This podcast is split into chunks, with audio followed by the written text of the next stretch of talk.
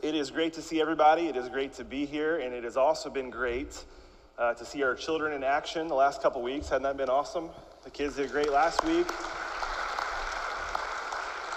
And some of our youth leading this week, it's been uh, just really great to see. We're doing something a little different this year in the month of December where we are highlighting some different ministries, some different groups of people, and then we're also taking a look each week at one individual of the Christmas story and seeing kind of their journey and, of course, how it relates uh, to the ultimate story, the birth of our Savior Jesus. And one of the people in the Christmas story that I relate to a lot is Joseph. And not just because he was a father, but also because he didn't talk very much. Um, he's one of those guys where actually we're not, we're not entirely sure that he didn't talk very much, but we have no recorded words from him in the Bible. Now, if you know me, you know that we're talking sports, we're talking music, we're talking Jesus. I'll talk your ear off all day, but other than that, not so much, right? Um, but for him, he lived in this time period. Like if I lived in that time period with no sports, not as much music, I, I can relate to him in that way. Um, but the thing is, we have we have no recorded words. We have no idea anything that he said. And I think from that example, right off the bat, it's like, hey, he's sometimes the kind of the forgotten man in this story. And I think today, though, you're going to find there's a lot of things that we can learn and be encouraged from his example in the accounts of Matthew and in Luke. And the first one, when you consider the fact that we don't have recorded words from him, is this example that you don't always need to be the loudest person in the room uh, to make a difference. You don't always need to be the one with the most opinions. You don't always need to be um, the, the richest uh, or you know the, the wealthiest, someone with power in order to be faithful to what God is calling you to do and to make a massive difference in the world. Not only do we not have any spoken words from Joseph, but Joseph also disappears from the biblical accounts before Jesus' adult ministry. We read about Joseph and Mary shortly after when Jesus was 12, and somehow they kind of lose track of the Savior of the world. Imagine how they felt. Jesus was around 12 years old, and we read that example. After that, we, Joseph is never mentioned again. Um, and fast forward to when Jesus was on the cross. Jesus tells John to look after his mother. So many scholars believe that uh, Joseph probably passed away sometime between when Jesus was 12 and his adult ministry, um, which began around the age of 30. So put those two things together and think about that. We have no idea anything jo- Joseph ever said. We also have no idea when or how Joseph died, and yet his example, his role in the story of Christmas, uh, is really incredible and should be uh, encouraging to all of us. I think one of the things Joseph was really good at, taking life one day at a time and focusing on the next step that was right in front of him. This is one thing I strive to do in my life. I, I know if I were to think too much about the future, too much about future decisions, future events, things I have to get done, I would probably drive myself crazy. Um, so I try to live one day at a time and one decision at a time.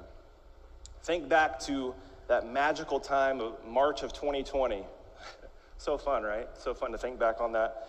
Um, I, I, remember when that happened, probably like many of you, I was thinking, like, this is going to be a rough couple weeks, right? Um, they'd say, flatten the curve, you know, stop the spread, and, you know, let's get this thing under control over the next couple weeks.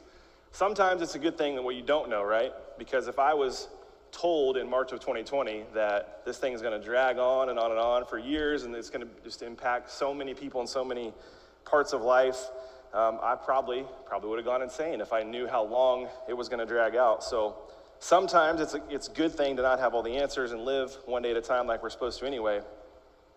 On a happier example, think about something I think about is uh, family vacations. You know, every year we go, um, we drive down to Florida, somewhere with a beach, and uh, spend a week relaxing. It's a lot of fun, but the drive there and back is not so much fun. But one thing I try to do when I'm driving, I'm, I'm not thinking in my, in my mind like I got a 12 hour drive. I'm thinking, I got a two hour drive, right? Let me get to the next stop, the next exit. I can drive two hours, that's fine. You know, it's a mindset thing. You get to the next stop, get some coffee or candy or whatever, relax, refocus, and then, okay, the next destination, the next step um, is coming up here in a couple hours, not half a day away, you know, that whole mindset thing. So I think the uh, story of Joseph, when, the things that we're able to read about him, I think he was very, very good, again, at focusing on what was next. Um, there were definitely a lot of unknowns, a lot of scary, probably moments, and uh, he remained faithful through all of it, as we're going to see. So let's dive into this. I say this to our uh, students in the youth ministry all the time, even if it's a story you've read or heard a hundred times. Uh, God's word is alive and active, and there's uh, new things that we can learn um, each and every time that we read it. So, the first thing I want to do is I want to draw your attention to the very beginning of the Gospels in Matthew, the genealogy of Jesus. If we can pull that up. And I'm not going to, uh, the one before that, if there is one before that. There it is. I'm not going to read all these, it's probably too small anyway. I wanted to put it on one slide. Um, the genealogy of Jesus, Matthew 1. This is something that oftentimes we kind of skip over or skim over, and uh, myself included. And, and one of the reasons is it's not always a lot of fun to just read a whole bunch of names, especially when half of them you can't pronounce, and you're just like, all right, let me get to the next thing and the next thing. Um, but this is really, really important stuff. The bottom of this, it says Jacob, the father of Joseph, the husband of Mary, and Mary was the mother of Jesus, who was called the Messiah. And thus there were 14 generations in all from Abraham to David, 14 from David to the exile to Babylon, and 14 from the exile to the Messiah. So, I also want to look at the next account. Pull that one up. And this is kind of the, when people read the Christmas story, they often turn to this. Luke's account. In those days, Caesar Augustus issued a decree that a census should be taken of the entire Roman world. This was the first census that took place while uh, Quirinius was governor of Syria, and everyone went to their own town to register. So Joseph also went up from the town of Nazareth in Galilee into Judea to Bethlehem, the town of David, because he belonged to the house and line of David. So I want to say this if anyone that is has ever had this thought in their life before, maybe, uh, maybe a Christian, maybe a non believer, have you ever had this thought that maybe the scriptures were made up, the Bible was made up by man, it's, it's either fake stories or fabricated stories? Uh, my question would be who in their right mind would make up things like this, like the genealogy, all these names? If I was making a fake story, if I was inventing the story, my first thought would not be, all right, let me write down 42 generations of names and just let's just let's just start that that's really going to draw the readers in with this 42 you know bunch of names and then if you look at luke's account and luke specifically was a historian and he goes into this incredible detail of these facts, these real people, these real places, these real events that were taking place. And all of this is really important to the full story. You know, the last several years, we've, uh, like the words uh, fake news and fact check and all that stuff has been kind of buzzwords in our world, uh, the news and social media. Matthew and especially Luke, the historian, when they write, they could basically, even in that time, they could have basically been telling skeptics, like, I dare you to fact check this. We're going to put in so much detail that I dare you to go back and, and look at each generation, these real people and places that were going on. I want you to also notice that the writers of the Gospels, they never put once upon a time, they don't put in a galaxy far, far away. Um, they, they were writing about, again, as if these events were real and they took place and they were historical. So now let's dive into Joseph's role in the story, a couple verses at a time. Okay, the next slide, a couple verses at a time. This is how the birth of Jesus the Messiah came about. His mother Mary was pledged to be married to Joseph, but before they came together, she was found to be pregnant through the Holy Spirit. Because Joseph, her husband, was faithful to the law, yet he did not want to expose her in public disgrace, he had in mind to divorce her quietly. Now, we'll stop right there and, and talk about it. Since we know how the story goes and how the story ends, oftentimes it's probably tempting for us to kind of skim over those verses and not really think too much about it. But the truth is, at that time, put yourself in, in their shoes, Joseph did not know how the story end, would end. He did not know even really what was next. And many translations, it says the word betrothed. Joseph and Mary were betrothed to be married in that time period. Um, betrothed basically meant they were, it was this covenant relationship. They were committed, but they were still apart. They'd be living with their families. And oftentimes that was for up to an entire year. So they're showing how that they're going to be faithful to one another, they're preparing for that, the marriage, but it was considered this covenant relationship, again, oftentimes up for a full year. So we get our first glimpse of Joseph being a really, really good man um, in this example because it would sure seem like the woman he was betrothed to uh, stepped out on him and wasn't faithful. By law, by the law of that time, he could have publicly shamed her, he could have just made sure everyone know that he wanted nothing to do with an unfaithful person, yet he decides to divorce her quietly instead of having her go through, you know, public shame and disgrace. Story continues. Look at the next one. But after he had considered this, an angel of the Lord appeared to him in a dream and said, Joseph, son of David. Now, quick side note that phrase, son of David, is only mentioned to for one other person in the entire New Testament Jesus himself, son of David. Do not be afraid to take Mary home as your wife, because what is conceived in her is from the Holy Spirit. She will give birth to a son, and you are to give him the name Jesus, because he will save his people from their sins. All this took place to fulfill what the Lord had said through the prophet The virgin will conceive and give birth to a son, and they will call him Emmanuel, which means God with us. When Joseph woke up, he did what the angel of the Lord had commanded him and took Mary home as his wife. But he did not consummate their marriage until she gave birth to a son, and he gave him the name of Jesus. So we got this crazy dream with an angel. I don't know about you, I have some weird dreams sometimes. Um, just the other day, I had this dream, no joke. My, my sister and one of her daughters, and, and my two daughters, were all sitting in a circle and they were crying. And I went up and asked them, What's wrong? And my sister stood up and said, 50 cents died. And I was just like, What? Those are the kind of dreams that I have. Now, don't, don't be alarmed. The rapper 50 Cent is alive and well. She said 50 cents, and I have no idea. Those are the kind of dreams I have. I have not had an angel speak to me. So um, we can talk later about some of your, your crazy dreams. It's fun. But he has this dream, and this angel appears. And to me, the best part about this is his immediate obedience. Like instantly, he obeyed. You know, it doesn't say that he stopped to think about it. Like, was that real? Was that really an angel? Like, what now? What, what am I really supposed to do here? It doesn't say that that happened. It didn't, he didn't hesitate. He didn't even think about the public ridicule that he's going to get from all of this. It just clearly says when Joseph woke up, he did what the angel of the Lord had commanded him. And then it happened again. If we look at Matthew 2, after all that took place, child in the manger and, and that scene, everything that, that goes on after Jesus was born, what happens? It says, When they had gone, an angel of the Lord appeared to Joseph in a dream.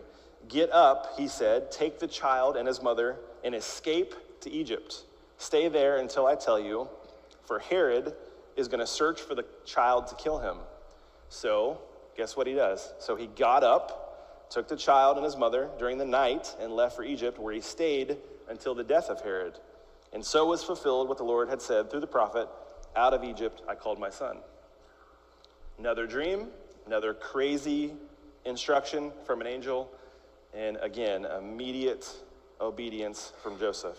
So he got up, took the child and his mother during the night, and left for Egypt.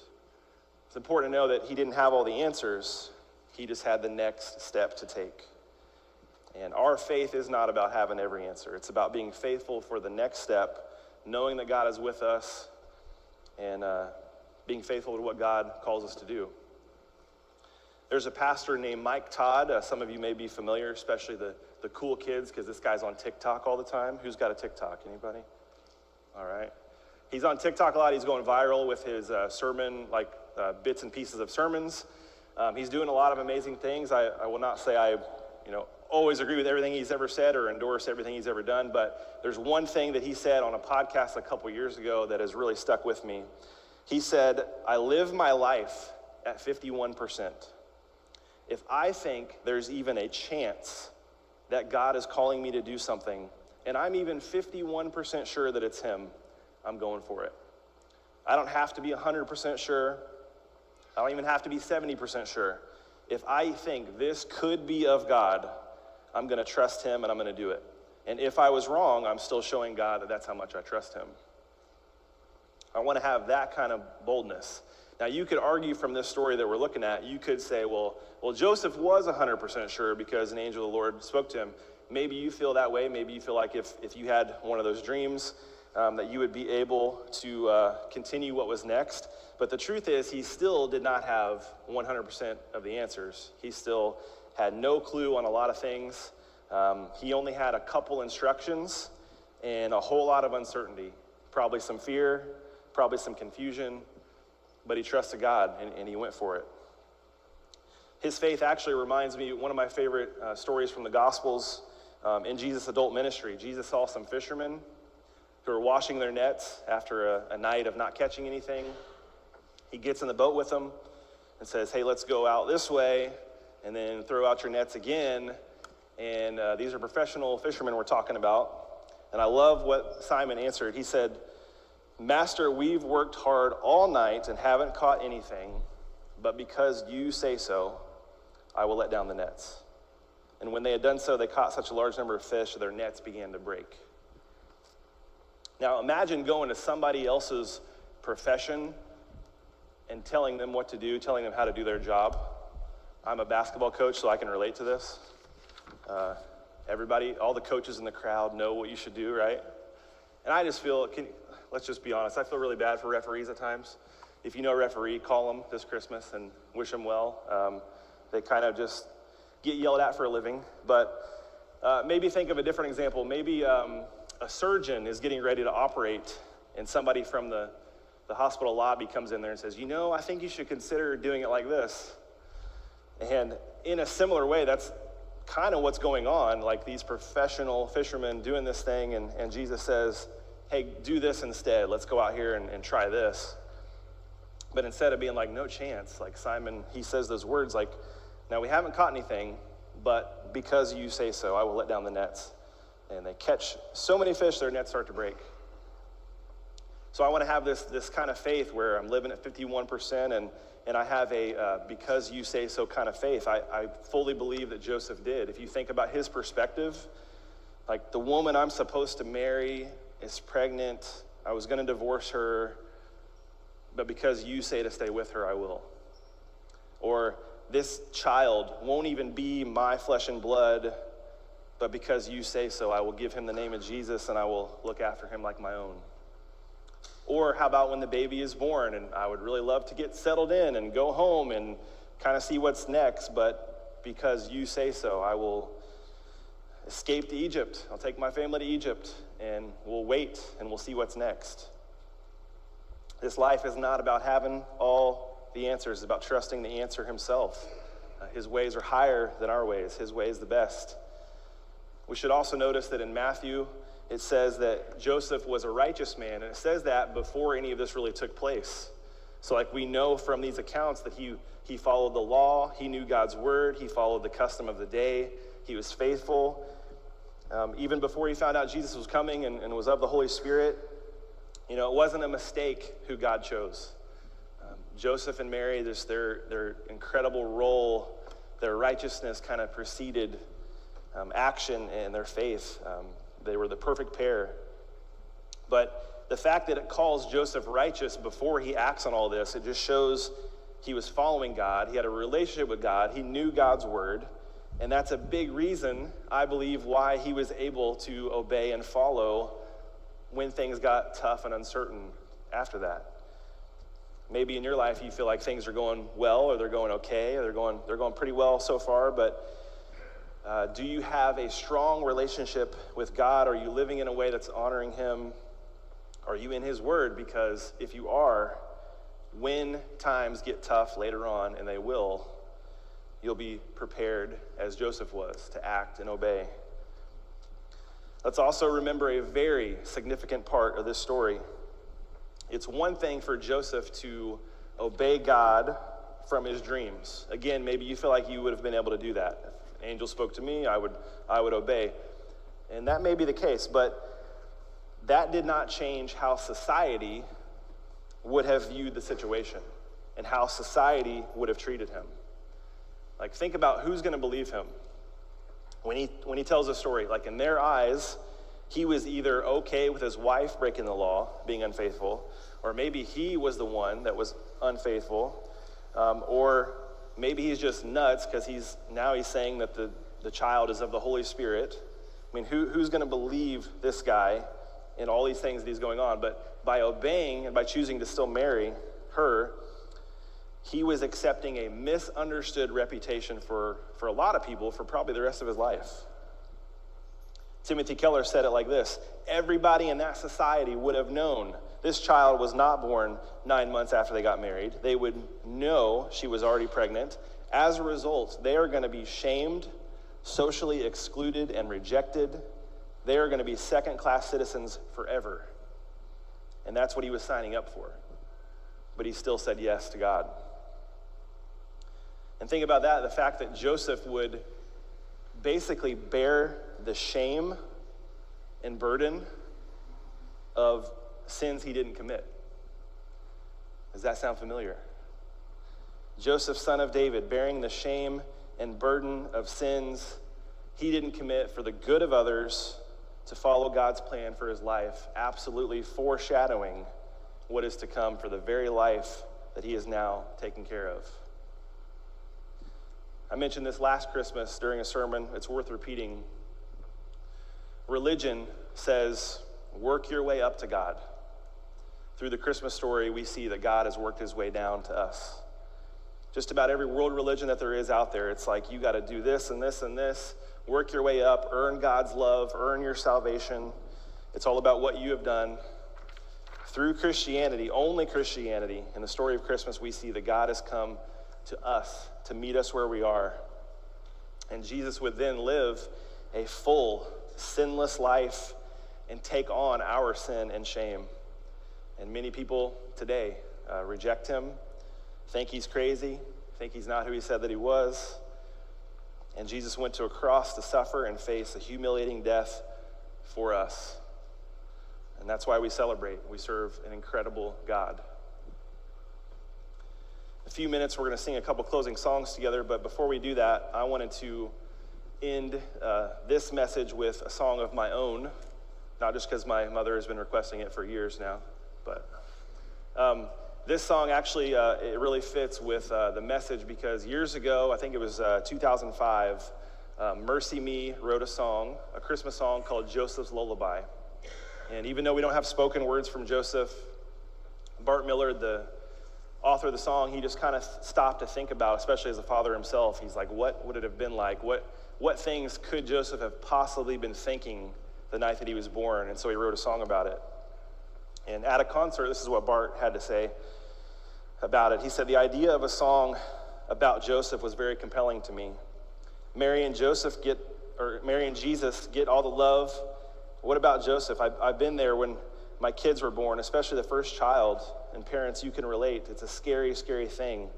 But then all of a sudden, my child was born and something clicked inside of me. I went from this scared little kid to then saying, I'm going to take care of you. Nothing's going to happen to you on my watch.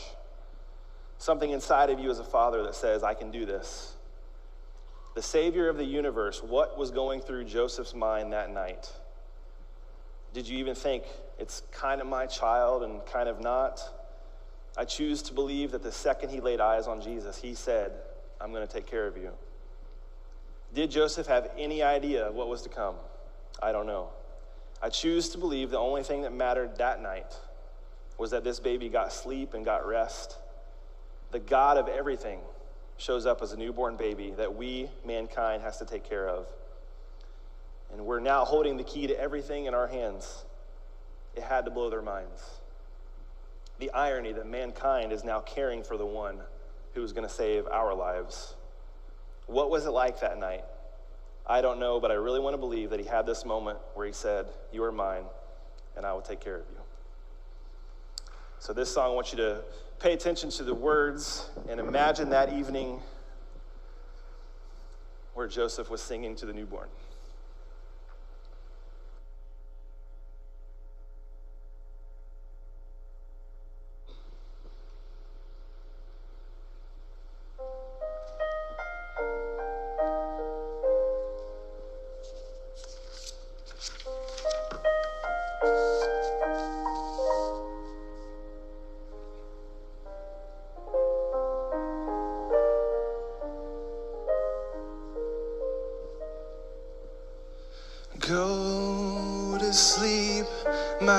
Son, this manger for your bed.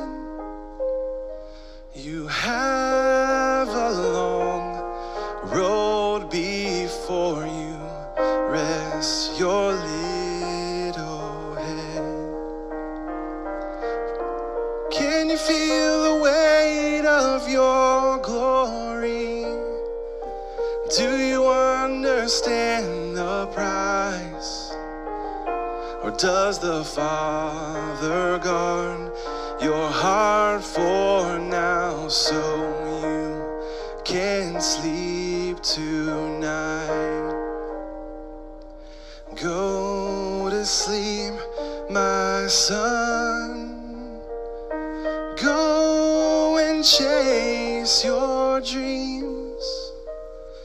This world can wait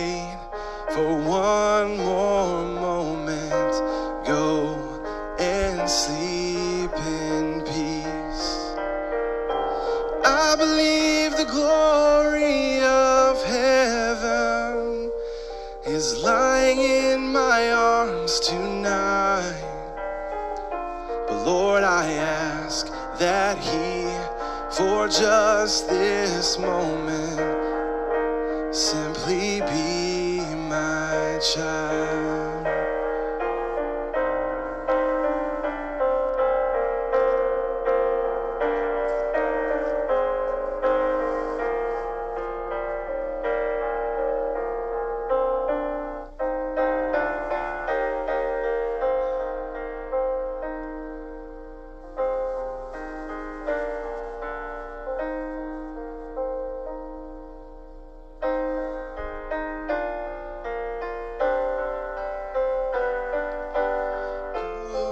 to sleep, my son, and baby, close your eyes. Soon enough, you'll save the day, but for now, dear child of